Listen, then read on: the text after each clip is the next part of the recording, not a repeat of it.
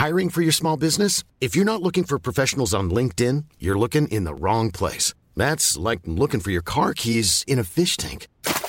LinkedIn helps you hire professionals you can't find anywhere else, even those who aren't actively searching for a new job but might be open to the perfect role. In a given month, over 70% of LinkedIn users don't even visit other leading job sites. So start looking in the right place. With LinkedIn, you can hire professionals like a professional. Post your free job on linkedin.com slash people today.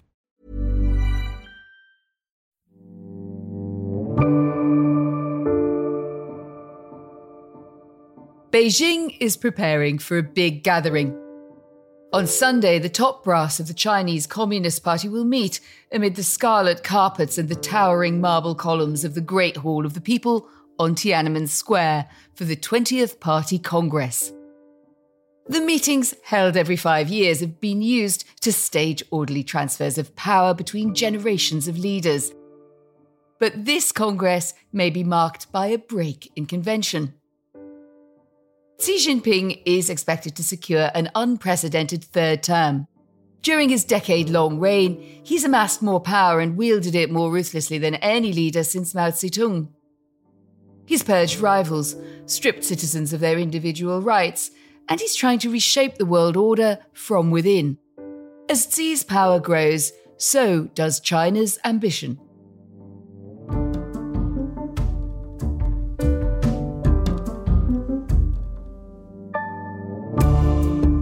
This is The Economist Asks. I'm Anne McElvoy, and this week we're asking where will Xi Jinping take China next? Understanding what the man at the top thinks has never been more important. My guest, Kevin Rudd, has spent many years trying to do just that. He was Australia's Prime Minister from 2007 to 2010, and again in 2013. He met Xi several times during his political career when they'd converse in Mandarin. Since leaving politics, Mr. Rudd has become an authority on all things Xi. As president of the Asia Society and through his scholarship, he's just earned a PhD from Oxford on the Chinese leader's worldview. Kevin Rudd, welcome to The Economist Asks. Good to be on The Economist podcast, and I hope I can answer some of the questions you ask. Now, the 20th Chinese Communist Party Congress starts in Beijing on Sunday, October the 16th. And there's little doubt that Xi will secure a third five year term as party chief. The Congress is also setting the direction for policy and, and for politics in the next few years. So, what do you think Xi's vision is now for China? And is it sticking with where he's been so far or outlining a new direction here? Well, you're right. Xi Jinping will be comfortably reappointed. I would hazard a guess by about 2,368 votes to zero. So it'll be a narrow win for the General Secretary. The big question is will anything change in critical areas like the economy and foreign security policy? On the economy, in the last five years, Xi Jinping has doubled down in the direction of the Marxist left, abandoning parts of Deng Xiaoping's earlier economic development model. The big question we have, therefore, is given the impact that's had on declining economic growth, will he course correct? The evidence to date suggests he won't. It will either be of two things, in my judgment muddling through, that is, a bit of a prize for everybody, or a doubling down further towards the ideological left, but I don't see a return to the market orientation as it was before. The second point is just on foreign policy. The Congresses for 20 years now have said that China is experiencing a period of strategic opportunity. That's ideological code language for no major wars on the horizon. We can focus on the economy and expanding our foreign policy influence. I suspect that expression will change in some way as China begins to respond to its analysis of a worsening external strategic environment. That's really fascinating and, and also a bit worrying, and we'll come back to that shortly, I think. Just to find out a bit more about the way you see his philosophy, it has this clunky title of Xi Jinping Thought on Socialism with Chinese Characteristics for a new era, there is speculation that that's going to be shortened officially to Xi Jinping thought. How significant would that be? Or even the idea that that is talked about in his case? Within the strange ecosystem of the Chinese Communist Party and the ideological metaphysics on which it's constructed, these sorts of formulations actually matter because they infer a hierarchy in the various bodies of thought which have contributed to socialism in China over the years. Only Mao Zedong's body of thought is called thought. It's called Mao Zedong thought or Mao Zedong Sixiang. If Xi Jinping's descriptor about his own personal ideological cocktail gets shortened to Xi Jinping thought, he's elevated to Mao in terms of parallel status in the communist pantheon. I was going to ask you that, and I wondered if it's true. And I, I, know that outsiders often make that link to Mao, but you genuinely believe in Xi's case that he would possibly be thinking that way. And it's something of a risk, isn't it, given the status of Mao in, as you put it, the metaphysics and also in the system itself? Well, right now, it's certainly in the last several years, Xi Jinping has reperiodized Chinese revolutionary history. What he's done is condense post 49 history effectively into three periods the Mao Zedong period through until 76, when China stood up, the Deng Xiaoping period from 77 through until Xi's appointment in 2012 as the period when China became prosperous. And now we're in the Xi Jinping period when China now becomes powerful. And that's why he calls it the new era if he elevates his body of thought to a status parallel to Mao, he's starting to squeeze out the Deng Xiaoping period as well. And so there'll be two dominant figures in Chinese revolutionary history Mao Zedong and Xi Jinping. And how much does that ideology and that self confidence, uh, putting himself front and center of the system, and that in a country that has waxed and waned about personality cults, how much do you think it's driving what actually happens as opposed to simply putting him on a particular pedestal? Well, my argument, having read most of the stuff now that Xi Jinping has had attributed to his name, and I wouldn't recommend that to anybody listening to this podcast because it's enough to drive a man to drink. But if you do it, it's quite plain that Xi Jinping is an ideological believer. Uh, he is a Marxist Leninist, almost fundamentalist. And whereas for the 35 year period which elapsed between the rise of Deng through until 2012, ideology was pushed to one side and became a convenient piece of political camouflage across the top of an increasingly rambunctious and riotous Chinese state capitalist economy. The bottom line is with Xi Jinping, ideology is back. His Marxism Leninism matters and has become a new, as it were, communication device for high level changes in China's strategic and macro policy direction. You first met Xi in 1986 when he was mayor of Xiamen and you were a junior official in the Australian embassy. What was your first impression? Um, what stood out about him to you?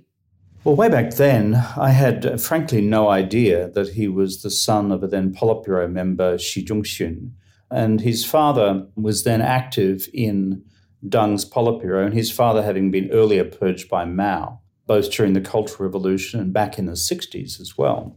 All I can recall of that initial meeting was uh, here was a young, aspiring Communist Party vice mayor of the city of Xiamen. And I thought to myself, he was relatively young to hold that position. You met him again later in 2010. By then, you were Australian Prime Minister, so lots of things had changed for both of you. How did you find him then, and what did you talk about? We met in Canberra. I had him round to the Prime Minister's residence called the Lodge uh, for a very long one on one in the middle of a Canberra winter over a fire with a few glasses of Australian red. He was already vice president of the country and was already heir apparent. And that's why I spent a lot of time with him. We chatted away in Chinese, but primarily about Chinese history and party history. We talked about the modernization of the party. We talked about future directions for the party. What do I recall from that most of all? He was the first Chinese leader I'd ever sat down with who didn't use a note. he uh, simply extemporated about everything. That's probably because you were dealing out the Australian red. he probably lost his notes by then. I hope so. That's why we deal it out in large quantities. It's, it's actually quite good, better than the French equivalents, and considerably less expensive. Kevin Rudd for the Australian wine industry. It's almost a foregone conclusion, uh, as I mentioned uh, at the top of our conversation, that he will be reappointed as leader. There's no sign of direct challenge in the party. But how secure do you think he is under the surface? And does he face any political opposition? At this stage, the honest answer is not really. He's certainly the subject of criticism from a range of people, for example, over his overreach on foreign policy, in extending too much of a uh, helping hand to Vladimir Putin, given how badly the Ukraine has turned out. There's a lot of criticism of him in terms of the mismanagement of the economy by lurching too far to the Marxist left, added to the implementation of zero COVID, slowing China's economic growth rate hugely. But these threads of criticism have yet to coalesce in any meaningful form through a political figure or groups of figures, which would be of substantive impact in Politburo politics. And we should bear in mind this Xi Jinping is a master Machiavellian. He has conducted at least three major purges of substantive figures who he believed were potential opponents. And he's had a rolling 10 year anti corruption campaign which has in effect constituted a reign of terror for everyone else in the system, so that if you were misbehaving politically, you could be had in terms of an allegation of corruption. But I go back to the core point. Policy critiques on either foreign policy and the economy still has shown no sign of coalescing around an organized group or individual capable of challenging him in a substantive way. What we need to look out for on that front is does the economy really go through the floor in the future? And secondly, if Vladimir Putin was to fall through his own palace coup and be removed from office either physically or politically, this would have deep ramifications within the Chinese system, not enough to unseat Xi Jinping, but it would be quite destabilizing of his leadership. You've said that the fundamental weakness for Xi is the uh, economy. It's his Achilles heel, in your words. How likely is it that he will correct the course of the economy? And indeed, does he know how to do that? Or are there also factors, notwithstanding the strong state control in China, that are outside his control here? Well, we should understand why he's taken the economy to the Marxist left five years ago. And by the way, that was signalled in the first instance in the 19th Party Congress report ideologically. There was a formulation which said that we we're in a new period warranting greater party and state intervention in the market than before. Secondly, the reason he's done it, having expressed it ideologically, is that he's deeply nervous about the private sector in China ultimately surpassing the Chinese Communist Party in terms of its long term political influence. And so there's a method to the madness here, which is we need to keep the billionaire class under control. Thirdly, he also faces a reduced growth consequence of this political decision. I think it's very difficult for him to walk away from the political and ideological logic of what he did five years ago. He may try to muddle through, keep the existing formulations in place ideologically, then tell the new premier and the vice premiers responsible for the economy go and fix it but frankly, that gives them very limited parameters within which to operate. You've also noted that Xi is publicly rejecting the idea of being in strategic competition with the US because it goes against his guiding thought that the relationship should not be governed by conflict or confrontation and there's talk of mutual respect win-win etc but in reality competition is growing between the two powers so, what would push Xi to change his ideological framework on the US? And if we accept that this competition does exist, what does he take away from that? This is complex, and I think we need to see it within two timeframes. Let's call it the long term, by which I mean starting in the 2030s. This process of strategic competition, in reality, however they choose to describe it, will continue, grow, become more intense, because Xi Jinping has already determined the prize. That is, when he announced in 2012 that China, by 2049, would achieve the great rejuvenation of the Chinese nation. That's ideological and nationalist code language for becoming the preeminent regional and global power. My own judgment is Xi Jinping may use the party congress to place the party on a long term national security footing by changing this language about this period of strategic opportunity that China has had for the last 10 years, which means no big wars on the horizon. He may change that to put the party on notice that there are large challenges coming down the railway tracks towards him. But at a tactical level, for the immediate couple of years, he may well have still an interest in taking the temperature down. And the reason for that is that stabilizing relationship might be useful because right now he doesn't want a war by accident over Taiwan because there's still too great a risk he might lose it. And so, therefore, there is a tactical short term interest in stabilizing this relationship, while China prepares long term for what they do see, in my judgment, to be an inevitable confrontation with the United States over Taiwan in the 2030s.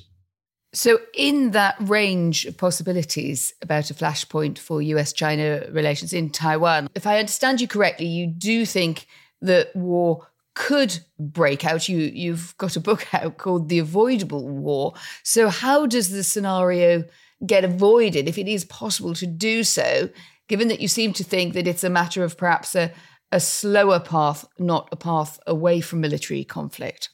The danger for the 2020s is not war by design, but war by accident.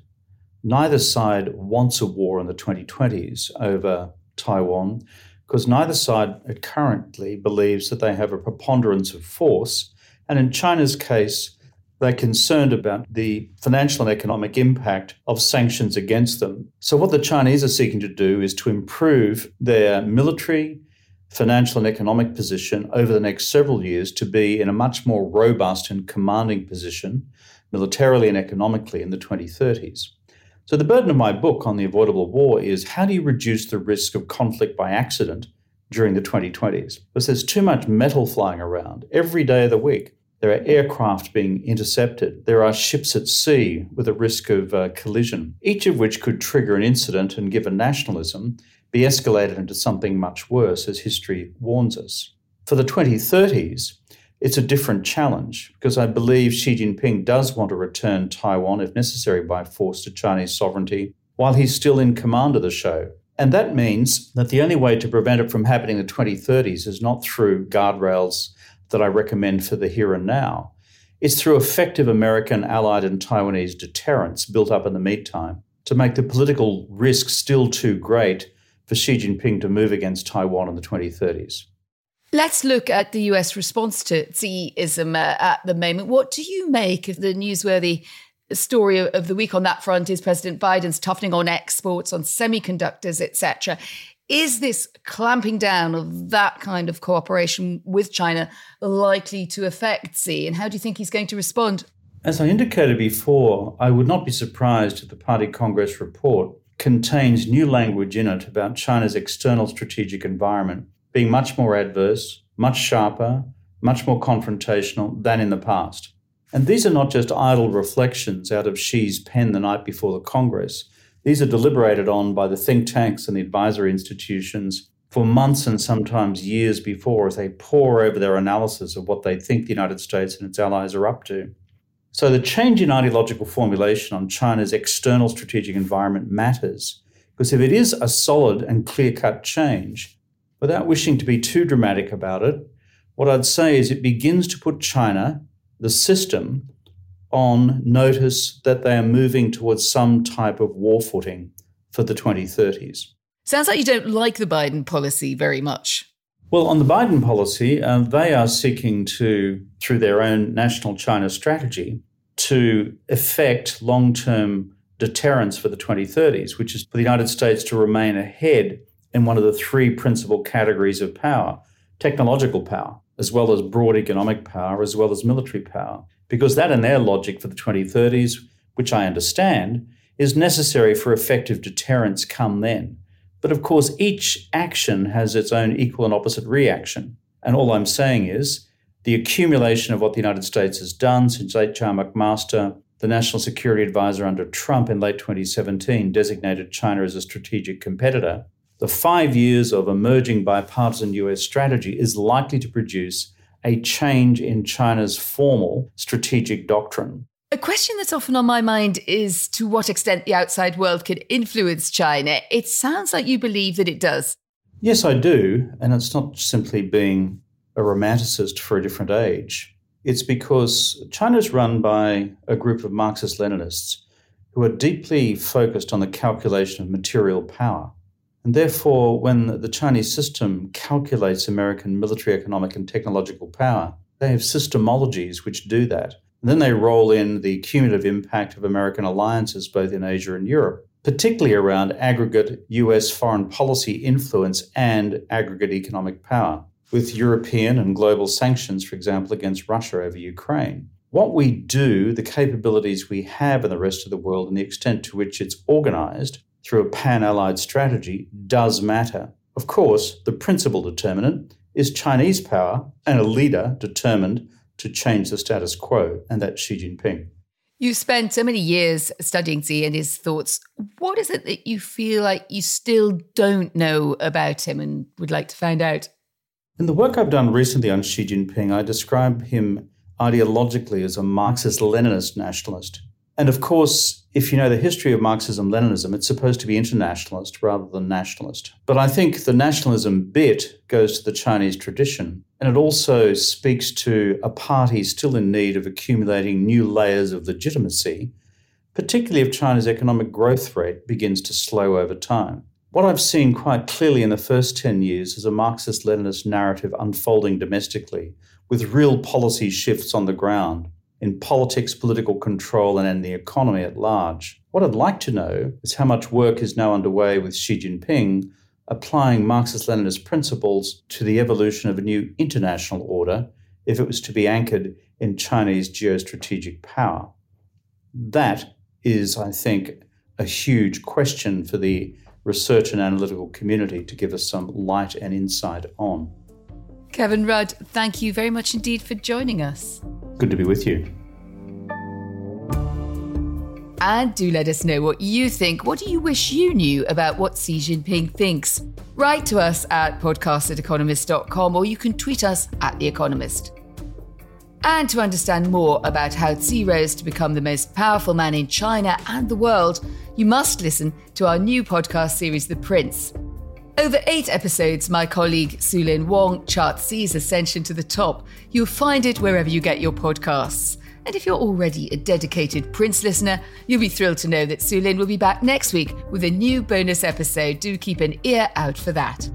And as the CCP's Congress gets underway, our China team will be raising the curtain on the event. Read their analysis and an in depth special report on the world China wants on our website. But as I always remind you, the only way to enjoy the full range of our journalism is to become a subscriber. We have a special introductory offer for our listeners at economist.com slash podcast offer. The link is in the show notes. My producer is Alicia Burrell, the bookings producer is Melanie Starling Condon, and the executive producer is Hannah Mourain. I'm Anne McElvoy, and in London, this is The Economist.